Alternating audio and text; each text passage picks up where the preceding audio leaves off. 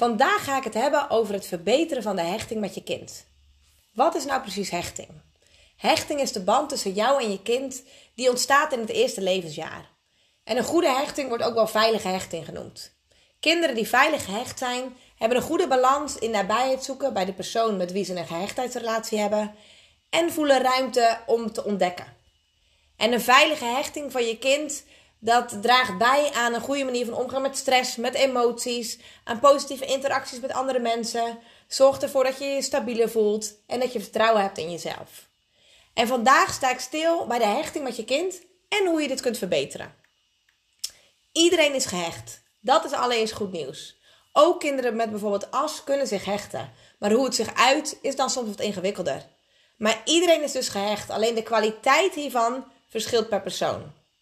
En uit cijfers blijkt dat tussen de 60 en 70 procent van alle gezonde en thuiswonende kinderen in de leeftijd van 1 tot 12 jaar een veilige gehechtingsrelatie heeft met hun ouders. En tussen de 30 en 40 procent van alle gezonde thuiswonende kinderen is onveilig gehecht. En weet dat we allemaal bepaalde hechtingsstijlen of bepaalde hechtingspatronen hebben waar we het meest naar neigen. Dus ook op het moment dat jij of je kind veilig gehecht is, heb je toch bepaalde hechtingsstijlen waar je naar neigt als er bijvoorbeeld stress is. En je kunt ook aan het gedrag van je kind zien uh, hoe die hechting is. En dat kan door hele kleine dingen zijn. Door wat een kind doet, hoe het reageert, non-verbale communicatie. En hoe iemand gehecht is of hoe je zelf gehecht bent, zie je terug op het moment dat er gevaar dreigt. Of dat er angsten zijn, zoals ziekte, stress, pijn of vermoeidheid. En wat ook goed is om te weten, is dat wanneer je een ouder bent van meerdere kinderen, dan kan het dat al jouw kinderen een ander hechtingspatroon hebben ontwikkeld. Omdat je als ouder mogelijk anders reageert op het, op het ene kind als op het andere kind. Of je hebt een andere start met beide kinderen vanaf de geboorte. Of je kinderen hebben allebei een ander temperament, waardoor je anders op beide kinderen zal reageren. En dit gebeurt gewoon heel natuurlijk. En ook kan de hechtingsstijl richting de, uh, je kinderen per ouder verschillen. Want je neemt allemaal je eigen stijl mee. En hoe kun je nou de band en de hechting met je kind verbeteren? Want hechting stimuleren, dat kan vanaf de geboorte. En dat kan eigenlijk altijd nog. Dus dat is goed nieuws. Maar hoe jonger je kind is, hoe makkelijker het is om die hechting te verbeteren. En je wilt de hechting met je kind bijvoorbeeld verbeteren op het moment dat jouw kind niet goed aansluit bij andere kinderen. Zichzelf misschien overschreeuwt of juist angstig is. Of wanneer je kind snel uh, stress of angst ervaart of moeilijk emoties kan reguleren. En je kind reageert dan misschien fel in emoties of kan zichzelf bijvoorbeeld moeilijk rustig krijgen. Uh, of wanneer je kind een laag zelfbeeld heeft of faalangstig is. En natuurlijk wil, wil dit niet zeggen dat je kind, uh, als ze dit gedrag laat zien, dat het onveilig gehecht is. En natuurlijk kunnen er ook andere oorzaken liggen onder bovenstaand gedrag. Maar weet wel dat het altijd goed is, uh, ook als je dit gedrag bij je kinderen ziet, maar ook eigenlijk altijd, om te werken aan die hechting en die band met je kind. Want die kun je altijd verbeteren en die kun je altijd stimuleren. En hoe kan je dat nou doen? Ik wil graag vijf punten met jou delen die bijdragen aan het verbeteren van de hechting met jouw kind. En wanneer je als ouder bewust let op deze punten, om dit in te zetten in het contact met je kind, dan zal dit bijdragen aan een gevoel van veiligheid en het zal vertrouwen geven. Het eerste punt, wees bewust van je eigen stressmomenten.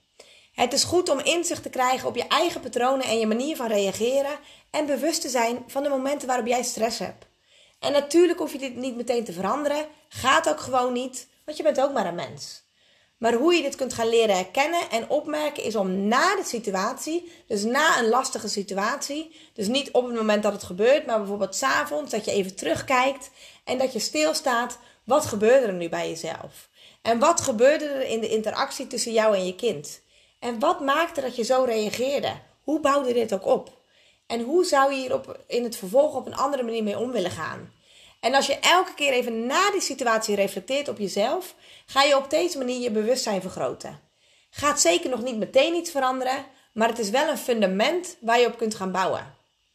En wanneer jouw stemming in het contact met je kind rustig is en wanneer het warm is en je hebt een ontspannen houding en een ontspannen gezichtsuitdrukking, dan draagt dit absoluut bij aan het verbeteren van de band met jouw kind.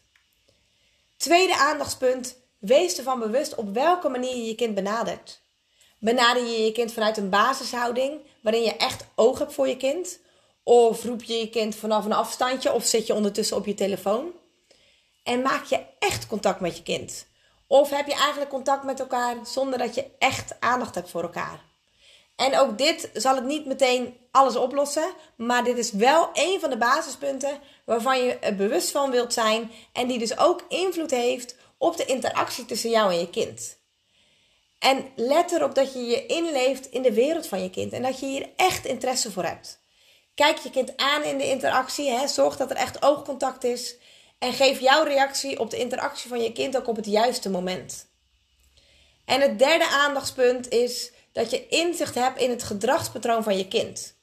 Want eigenlijk, als je er goed over nadenkt, zijn heel veel kinderen hetzelfde. Natuurlijk, ze hebben allemaal een eigen karakter, een eigen temperament.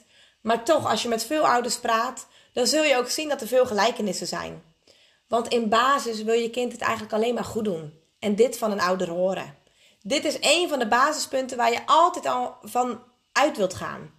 Als je vanuit dit gezichtspunt kijkt en handelt naar je kind, dan zal je kind zich altijd begrepen en gehoord voelen.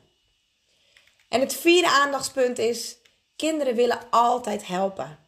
En hoewel het misschien niet altijd zo overkomt, wil je kind jou als ouder in basis ook altijd helpen. Kinderen zijn in basis gericht op een positieve interactie. En hoewel het soms net lijkt of ze alleen maar jouw negatieve aandacht vragen en of ze alleen maar drammen en zuigen, toch bedoelen ze het anders. En hoe vaak komt het bij jou misschien niet voor dat je ander gedrag laat zien dan dat je eigenlijk bedoelt? Of dat je iets zegt wat je eigenlijk helemaal uh, niet zo bedoelt. En dan valt het niet goed bij de ander. Zonder dat je die bedoelingen had. En kun je nagaan dat wij dat zelfs nog doen als volwassenen. En dat je, terwijl je eigenlijk al heel veel hebt geleerd. Probeer dus altijd uit te gaan van het goede van je kind. Want het enige wat jouw kind wil, is onvoorwaardelijke liefde van jou als ouder. En als je al wat langer in een negatieve cirkel zit met elkaar, dan is dat soms gewoon eventjes weg. Maar denk maar eens terug aan je eigen jeugd. Wat wil je hoe jouw ouders naar jou uh, zouden reageren en over jou zouden denken? En zouden gedragen naar jou toe? Uiteindelijk alleen maar die onvoorwaardelijke liefde. En je hoeft het niet perfect te doen om een perfecte ouder te zijn. Als je op deze punten let, dan zul je ook zien dat je kind er 100% van profiteert en dat het impact heeft op het zelfvertrouwen van je kind. En uh, hoe jij omgaat, en dat het ook impact heeft op hoe het, je kind omgaat met stress, hoe je kind op emoties uh, uh, reageert en hoe het emoties reguleert. En op hoe het omgaat met die sociale interactie en het contact met andere kinderen en volwassenen.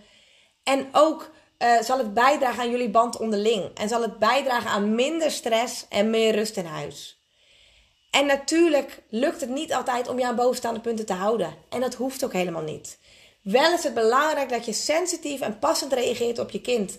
En ook als je eventjes niet aansluit bij je kind, hè, als, het even, als je even een mismatch hebt, geef niet. Zorg dat je het dan weer herstelt. En weet dat vanuit deze basispunten al onze cursussen zijn ontwikkeld. En wil jij nou ook leren wat er bij jou gebeurt um, als ouder en ook bij je kinderen, zodat je vanuit die basis een liefdevolle band met elkaar kunt opbouwen en de hechting met je kind kunt verbeteren? En dat je op deze manier dus ook voor de lange termijn meer rust in huis krijgt. In plaats van alleen maar korte opvoedtips die eventjes werken, maar dat je daarna terug weer, dat, dan toch weer terugvalt. Klik dan zeker hieronder eventjes voor meer informatie hoe jij dat ook door kunt gaan pakken.